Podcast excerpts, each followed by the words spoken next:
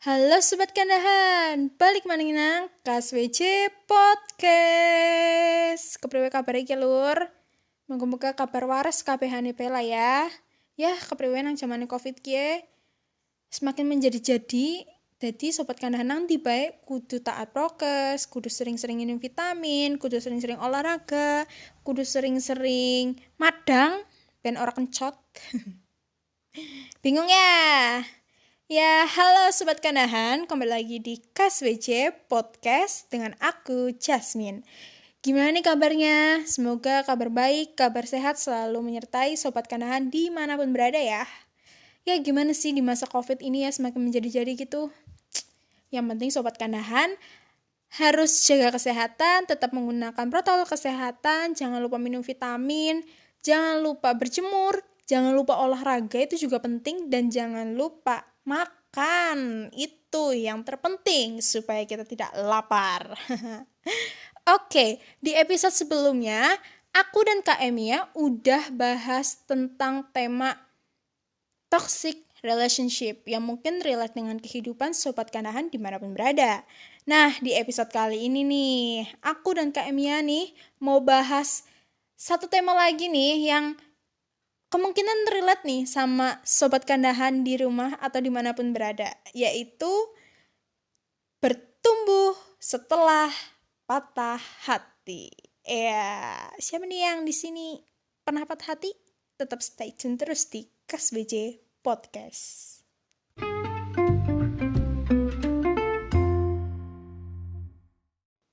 Nah, ngomongin patah hati, pasti nih setiap dari kita nih sobat kandahan di mana pun berada pasti pernah dong ngalamin patah hati. Nah kali ini kita mau bahas tentang apa itu patah hati sampai yang lain-lainnya bareng sama Kak Emia tentunya. Yuk kita langsung aja ngobrol bareng sama Kak Emia. Halo Kak Emia, kembali lagi nih di podcast aku. Halo juga Jasmine dan Sobat Kandahan. Bagaimana kabarnya nih? Baik, baik, baik. Kamu gimana? Luar biasa baiknya puji Tuhan. Akhirnya bisa kembali lagi ya setelah sekian hari kita Iya. tidak bertemu. Semoga Sobat Kandahan gak bosen ya Denger aku lagi, aku Kayaknya lagi. sih nggak bosen ya Karena topik yang kita bahas ini cukup berkorelasi dengan kehidupan Sobat Kandahan. Apalagi Sobat Kandahan yang range umurnya ini kayak aku gitu. Oh iya, iya bener-bener. Ini emang topik-topik yang wow gitu ya. Oke, nah topik kali ini Sobat Kandahan kita mau bahas tentang patah hati Tapi kita bahas mengenai eh, bertumbuhnya nih Bertumbuh setelah patah hati Jadi kan kadang kita nih kayak ngerasa ah, Mbak habis patah hati aku nggak bisa ngapa-ngapain Aku cuma bisa nangis gitu kan Iya, Tapi iya, padahal setelah patah hati kita harus bertumbuh nggak sih? Uh, uh, selain harus memang sebenarnya patah hati itu ada menjadikan kita untuk bertumbuh bukan cuma harus tapi menjadikan kita untuk bertumbuh Hmm, Karena- belajar gitu ya kak Mm-mm, mm-mm. Di situ kan kita proses eh, apa secara tidak sadar kita mengalami proses namanya pendewasaan diri ya. Terus kita juga introspeksi diri. Ini apa sih yang salah dari saya? Apa yang kurang dari aku gitu? Atau mungkin eh, apa yang nggak baik dari hubungan ini? Atau apa yang kurang dari hubungan ini? Ya kan kadang kita suka luput hal-hal seperti itu ketika kita sedang falling in love. Nah Ya. itu tuh bener-bener jadi kadang kita ngerasa setelah eh, tidak mendapatkan semua kayak "Ah, hatiku patah patah hati Nah tapi sebelum kita ngobrol lebih jauh nih kita harus oh ya sebelum kita ngobrolin lebih jauh nih tentang patah hati kita mau bahas dulu yang pertama definisi dari patah hati itu sendiri biar orang-orang nih tahu gitu. Biar orang-orang kalau ngal- ngalamin tuh nggak salah gitu dalam mengartikannya. Nah silahkan tuh kak Emia Oke, patah hati ya. Ini kenapa mesti ditanya apa definisinya? Kayak teman-teman lebih pinter deh daripada saya ya nggak sih? Gak apa-apa, biar orang ini lebih tahu, lebih cerdas. Oke, oke. Kan tujuan kita kan mengedukasi, Mudah-mudahan ya, menginspirasi. mudah-mudahan ini bisa mengedukasi ya. Amin.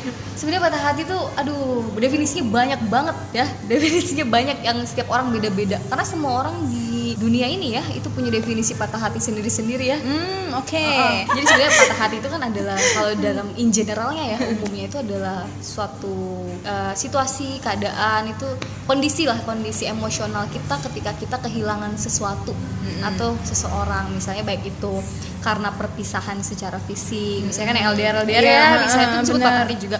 Atau mungkin kita kehilangan orang tersayang untuk selama lamanya itu Ah, bisa iya, juga bisa patah hati putus cinta.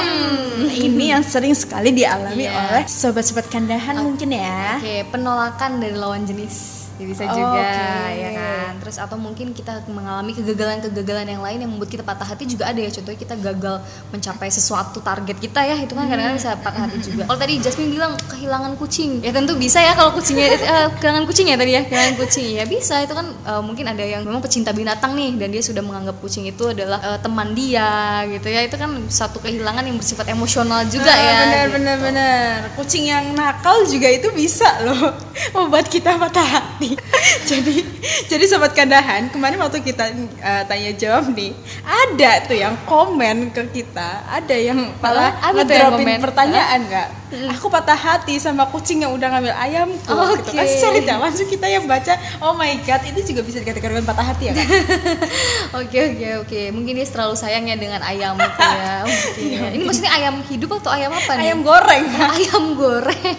Oke baik baik baik baik baik. Oke oke. Aduh terima kasih ya kepada sobat kandan yang udah komen seperti itu.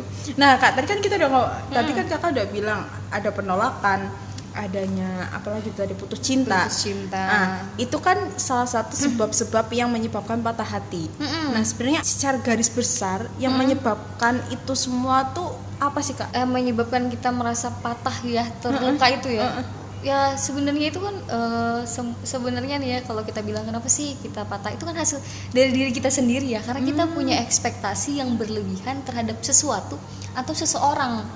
gitu loh akhirnya oke, ketika eh, ekspektasi itu tidak sesuai dengan kenyataannya gitu ya itu kan membuat kita terluka ya membuat kita patah hati. Ya, itu ya secara garis banget. besar kan karena itu. Kita pengen pasangan kita kayak gini nih ternyata dia nggak seperti itu. Akhirnya apa? Kita patah hati kan dengan keadaan itu. Atau contohnya kita pengen orang yang kita sukain itu ternyata pengennya eh, bisa mencintai kita balik. Padahal yang namanya perasaan orang tidak bisa kita paksa ya. Tapi kita sudah berharap kayak gitu. Itu kan bisa menyebabkan patah hati juga ya dalam pertemanan pun bisa kayak gitu ya kak. Terkadang kita menginginkan teman kita nih sama kita terus atau enggak temen to- kita tuh pengennya gini tapi terkadang teman kita tidak bisa memenuhi ekspektasi kita itu pun bisa dikatakan juga patah hati. Iya, iya, benar. mm, tapi mungkin dalam hubungan percintaan itu lebih terasa patah hatinya seperti itu ya kak ya? Iya iya. Nah, Kak, kadang kan kalau kita patah hati, itu kan identik banget sama yang namanya sedih tuh, Kak. Mm-mm, benar-benar. Wajar nggak sih kalau misalnya kita habis patah hati itu eh, sedih, terus menangis berlarut gitu, itu sebenarnya wajar nggak buat kita? Oke, yang namanya kita kehilangan ya, apalagi kehilangan sesuatu yang membekas di hati kita, sudah jadi bagian hidup kita ya, itu wajar, wajar sekali. Dan menangis itu sehat. Tidak ada yang bilang menangis itu eh, apa namanya suatu hal yang memalukan, enggak. Jangan salah. mm, oke. Karena perjalanan untuk bisa pulih, bisa utuh kembali itu adalah menerima diri ini sedang patah dan gak baik-baik saja, gitu. Karena kita denial atau kita menyangkal itu justru kita eh, itu justru menghambat proses pemulihan kita sebenarnya. Karena apa? Kalau kita mau pulih, kita mau dibenahi, ya kita harus bertemu dengan hal yang menyakitkan itu gitu loh. Kalau kita hindarin kan gimana kita tahu cara mengatasi hal itu ke depannya ya kalau satu hal itu bisa datang lagi di hidup kita. Hmm, benar Ah, benar benar. Begitu. Oke, berarti kuncinya di sini bersedih tuh ya wajar, Ya, wajar, aja. wajar, gitu. iya. Menangis juga wajar dan apalagi menangis itu bisa dikatakan sehat untuk diri kita. Tapi mungkin kalau dalam batas yang eh, maksudnya kita mengekspresikan emosi kita tuh secara dewasa ya gitu. mungkin kalau misalnya sedihnya sampai berlarut dan ujungnya menyakiti diri sendiri itu baru yang dikatakan tidak sehat gitu ya kak Iya ya? iya benar. Nah sebenarnya juga kan sedikit informasi ya. Em, kita ini kan punya dua emosi gitu ya, emosi positif dan emosi negatif gitu ya. Kita sering kali itu eh, hanya meng, me- apa namanya menggubris emosi positif kita. Contohnya kalau lagi bahagia aja atau kalau lagi em, apa jatuh cinta gitu. Tapi ketika kita ada emosi negatif seperti kecewa atau sedih tadi itu orang justru sering disangkal ya kan ya. Padahal sebenarnya emosi positif maupun emosi negatif itu dua-duanya eh, apa namanya bagian dari hidup kita gitu loh. Dan memang ada untuk menjadi bagian dari hidup kita dan itu nggak apa-apa gitu. Asal kita bisa mengolah itu secara dewasa Ah, gitu. benar. Tapi mungkin ya untuk mengolah yang emosi negatif itu memang sedikit eh, effort atau tenaga ketimbang kita menanggapi si emosi positif itu ya kak ya? Mm-mm. Oke, nah tadi kan kita ngomongin tuh wajar nggak sih setelah patah hati kita merasa sedih, terusan menangis, menangis gitu. Nah, sebenarnya ada nggak sih kak hambatan untuk kita itu pulih dari rasa sedih akibat patah hati itu? hambatannya ya heeh. pasti ada ya namanya juga kita berproses ya nggak cuma patah hati apa pun aja tuh ada hambatannya ya Benar-benar. apalagi patah hati gitu ya ada itu ada dan setiap orang itu kan ini nggak bisa saya jelaskan secara saya pribadi ya karena jatuhnya subjektif karena orang kan punya hambatannya masing-masing Yups. kita lihat juga keadaannya gimana Ya. gitu ya gitu pasti itu ada ada gitu cuman eh, balik lagi gimana niat teman-teman sendiri gitu untuk Hmm. mau em, survive dari keadaan ini gitu. Mau kembali mau pulih. kembali utuh kembali pulih gitu mau em, apa namanya mengikhlaskan tanpa menyalahkan gitu karena kita sering kali bisa mengikhlaskan tapi kita masih menyalahkan baik si orangnya itu atau keadaan gitu loh yang sulit kan itu ya Hmm, sebenarnya benar benar Mm. kadang tuh kita udahlah aku ikhlas tapi itu Iya, itu termasuk benar, menyalahkan benar, ya benar, benar. mengikhlaskan Iya. tapi menyalahkan gitu Uh, uh, atau contohnya gini kayak eh, ya udah deh nggak apa-apa aku nggak sama dia soalnya kan dia orangnya kayak gini kayak gini kayak gini kayak gini nyebutin jelek-jeleknya itu kan sebenarnya salah satu bentuk menyalahkan ya gitu Secara tidak ah, langsung. gitu Nah, terus Kak dalam proses tadi kan udah ngomongin tentang pulih tuh. Mm-mm.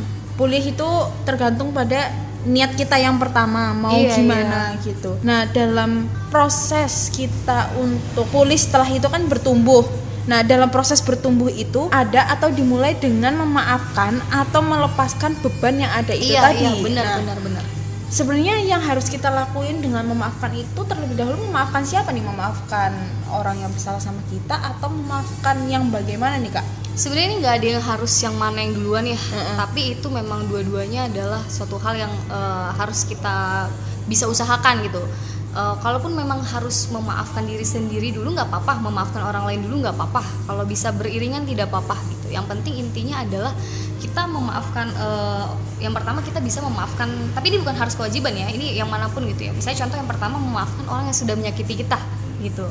Baru yang kedua adalah memaafkan diri kita karena pernah eh, ada di situasi tersebut gitu loh. Ah, pernah ada di situasi atau keadaan yang tidak enak gitu jadi eh, mungkin kayak kita menjadikan ini sebagai sebuah proses eh, atau hadiah pendewasaan eh, untuk diri kita gitu. Jadi kita punya nggak perlu punya ekspektasi untuk eh, melibatkan orang lain yang belum tentu juga mau terlibat dalam hidup kita gitu loh Oke, berarti kuncinya di sini adalah kita memaafkan. Nah, memaafkannya itu tergantung dari diri masing-masing Mm-mm. sobat kandahan gitu kan yang mengalami patah hati. Iya. Kalau misalnya memaafkan diri sendiri itu lebih baik untuk terlebih Ah, ah, dahulu, dulu. ya lakukan aja gitu. Tapi kalau untuk memaafkan orang yang sudah melakukan kesalahan atau membuat patah hati ke kita juga ya nggak apa-apa gitu. apa-apa. Karena kan diri masing-masing diri kita itu punya ya kapasitasnya masing-masing gitu ya kak. Iya, ya? Benar benar. memaafkan pun. Dan kita nggak bisa memaksakan eh, apa namanya proses kita terjadi di orang lain. Hmm. Orang lain itu punya pelajarannya masing-masing gitu. Mungkin si A ini lebih gampang untuk memaafkan orang lain daripada untuk memaafkan diri sendiri. Mungkin kayak si B ini lebih memaafkan diri sendiri terlebih dahulu daripada memaafkan orang lain karena setiap orang punya pandangan yang berbeda-beda tentang apa itu makna atau perbuatan memaafkan itu sendiri Iya, iya, kayak gitu. benar-benar. Oke, nah tadi kan kita juga udah ngomongin tentang mm, proses bertumbuh itu gimana. Mm. Nah, bagaimana caranya kita nih sebenarnya untuk kembali tumbuh? Ada tips-tipsnya nggak? Jadi gimana ya cara kita untuk eh, istilahnya survive setelah patah hati gitu ya. Oke. Tadi kan udah aku jelasin ya di awal tuh aku bilang bahwa sebenarnya langkah awal dari pulih itu adalah ini dalam hal apa pun ya, tidak dalam kategori patah hati cinta pun ya. Ini aku eh, bilang secara umum tapi bisa eh, untuk semua jenis patah hati atau kehilangan yang lain. Itu adalah atau mungkin saat teman-teman rapuh karena kondisi lain. Yang pertama itu adalah em, mengakui ya tadi tuh bahwa diri ini tuh sedang tidak baik-baik saja. Mengakui bahwa diri ini sedang patah sedang terluka gitu. Karena eh, semakin kita sangkal ya semakin kita denial itu justru membuat kita semakin sakit gitu itu itu itu yang umumnya ya. Kalau yang ini khusus untuk patah hati adalah eh, kita yang pertama itu adalah menerima menerima keadaan ini gitu loh. Ini balik lagi sih sama aja ya kayak yang awal gitu ya bahwa jangan denial sebenarnya. Tapi ini lebih ke menerima keadaan bahwa oh ternyata ini uh, hubungan ini sudah tidak uh, membuat saya bertumbuh. Atau misalnya saya menerima bahwa hubungan ini uh, apa namanya tidak lagi bisa uh, dibawa jalan ke depan gitu. Dan kita menerima bahwa uh, kalau menurut saya kayak pertemuan itu kan takdir ya. Tapi kalau perpisahan itu pilihan gitu. Jadi kita menerima bahwa uh, kita tidak bisa gitu memaksakan orang lain untuk terus berjalan bersama kita. Itu yang perlu kita terima gitu. Jadi seenggaknya kita uh, bisa legowo bahwa oh bahwa uh, memang hubungan ini kan sudah tidak lagi membuat kita bertumbuh gitu. Nah untuk uh, untuk yang selanjutnya mungkin ya gimana kita bisa uh, untuk setelah ini kita bisa bertumbuh gitu ya ini kan sebenarnya adalah patah hati itu kan proses pendewasaan ya untuk kita semua ya manusia-manusia yang tidak pernah patah hati di mm -hmm. dunia ini ya nah bagaimana kita bertumbuh adalah kita memaknai uh, keadaan ini mm-hmm. itu sebagai yang tadi juga aku mungkin ada jelasin ya ini sebagai sebuah proses untuk diri kita gitu. Jadi uh, ibaratnya everything happens for a reason gitu. Pasti sesuatu itu terjadi karena ada alasannya. Ini pasti ada ada pelajarannya gitu. Maknai seperti itu gitu. Bahwa ini terjadi entah itu untuk um, pertumbuhan teman-teman atau untuk mungkin juga salah satu bentuk eh, teman-teman introspeksi diri bahwa apa sih yang kurang dari aku gitu. Karena kadang kita tuh nggak sadar akan ego kita gitu. Biasanya ego itu akhirnya ya setelahnya hmm, kita menyadari ego kita itu dengan ketrigger karena hubungan yang tidak baik ini. Karena hanya dengan hubungan aja ego kita bisa dilemahkan. Dari situ kita bisa tahu kan oh ternyata uh, aku tuh kayak gini gitu. Kalau kita nggak patah hati ya biasanya kita suka nggak sadar gitu Nah, itu jadikan makna itu bahwa kata hal itu ada karena e, supaya kita belajar untuk tahu introspeksi apa yang kurang dari kita atau mungkin apa yang salah dengan hubungan ini atau mungkin ah, kalau ini memang bisa diperbaikin, aku harus gimana? Aku jadi pribadi yang seperti apa gitu loh. Gitu. Berarti memahami permasalahannya itu mm-hmm. dan kayak sebenarnya permasalahan itu yang membuat kita patah hati itu bisa ngasih insight yang baik buat kita nggak mm-hmm. sih? Mm-hmm. Buat hidup kita yang lebih baik kayak gitu ya, Kak ya. Mm-hmm kalau mungkin ini dalam kondisi keadaan yang memang uh, patah hatinya sudah tidak bisa maksudnya hubungannya sudah tidak bisa diperbaikin ya cara bertumbuhnya bagaimana gitu kan ya pasti gitu kan. Ya yang pertama tadi kan aku bilang bahwa kita uh, mengakui bahwa diri uh, ini tuh nggak baik-baik aja. Uh -uh. terus kita juga menerima kenapa ini terjadi karena ya sesuatu terjadi karena ada alasan lah. Yang ke yang ketiga itu kita bisa mulai dengan um, mengasah diri kita gitu loh memperbaiki diri kita jadi lebih baik. Misalnya ya contoh contoh kecil lah kita um, memperdalam uh, skill kita kemampuan kita gitu loh. Mulai mencintai diri kembali gitu loh. Mm-hmm. karena kita nggak bisa mencintai yang lain sebelum mencintai diri kita. Betul. kita kadang lupa ketika kita mencintai orang terlalu dalam kita lupa kita tuh nggak mencintai diri kita juga loh. Padahal yang pertama itu yang harus dicintai ya diri sendiri. Ketika kita sudah utuh ya kita kadang eh, nggak uh, perlu lagi yang namanya uh, ketika kita ibaratnya tuh kayak ibarat sebuah tangki ya ketika kita udah penuh ya kita kan nggak jadi nggak haus ya bahasanya gitu loh. Kita kita sudah penuh sendiri gitu. Jadi ketika orang tidak melakukan apa apa yang sesuai tidak sesuai dengan ekspektasi kita kita jadi nggak kecewa. Nah itu ya, berarti awal. Uh -uh, gitu. berarti intinya adalah di sini untuk yang mungkin yang untuk yang langkah ketiga itu mungkin sulit untuk dilakukan ya kak ketika mm -hmm. kita mengalami rasa patah hati gue patah hati kok malah gue yang suruh belajar lagi sih gitu. iya, gitu mungkin iya. beberapa orang seperti itu ya ya itu karena kamu dalam kondisi yang nggak baik-baik aja mm -hmm. mungkin kamu selesaikan dulu yang nggak kondisi yang baik-baik saja dan habis itu kamu melihat bahwa oh aku seperti ini karena begini berarti aku nggak boleh begini lagi hmm. gitu ya kak iya benar karena kan kita patah hati ya kita belajar dari satu hubungan ini. Oh aku salahnya di sini. Berarti di hubungan ke depan aku nggak boleh seperti ini hmm, gitu. banget, gitu. jangan sampai kita mengulang satu pola yang sama hmm. gitu loh. Kadang kita bertanya-tanya loh kemarin aku di hubungan ini terjadi kayak gini kok aku kayak gini lagi ya? Gitu. Itu yang harus kita justru berkaca besar-besar untuk diri kita. Wah ini berarti yang salah siapa? Ketika satu uh, pola terulang atau suatu masalah kembali terjadi tapi dengan orang yang berbeda itu kan berarti bahwa pelajaran yang sebelumnya belum selesai hmm. makanya kita harus menghadapi pelajaran yang sama gitu jadi intinya sobat kandahan di sini adalah kalau kita mengalami patah hati, kita harus mengakui bahwa diri kita itu enggak enggak ya. dalam keadaan baik-baik saja. Terus uh, sedih itu akibat adanya patah hati ya wajar dan menangis itu malah membuat kita ka- terkadang menjadi eh, emosi eh, kita dengan sehat sehat gitu untuk kesehatan mental kita juga dengan batas yang normal tapi Nah ya, gitu. itu Dan intinya ketika kita mau pulih, mau tumbuh adalah kembali kepada diri kita juga. Mm-mm. Kita harus meniatkan, meniatkan diri untuk aku harus pulih, aku harus tumbuh, aku nggak bisa berlarut-larut seperti ini terus kayak Iya. gitu.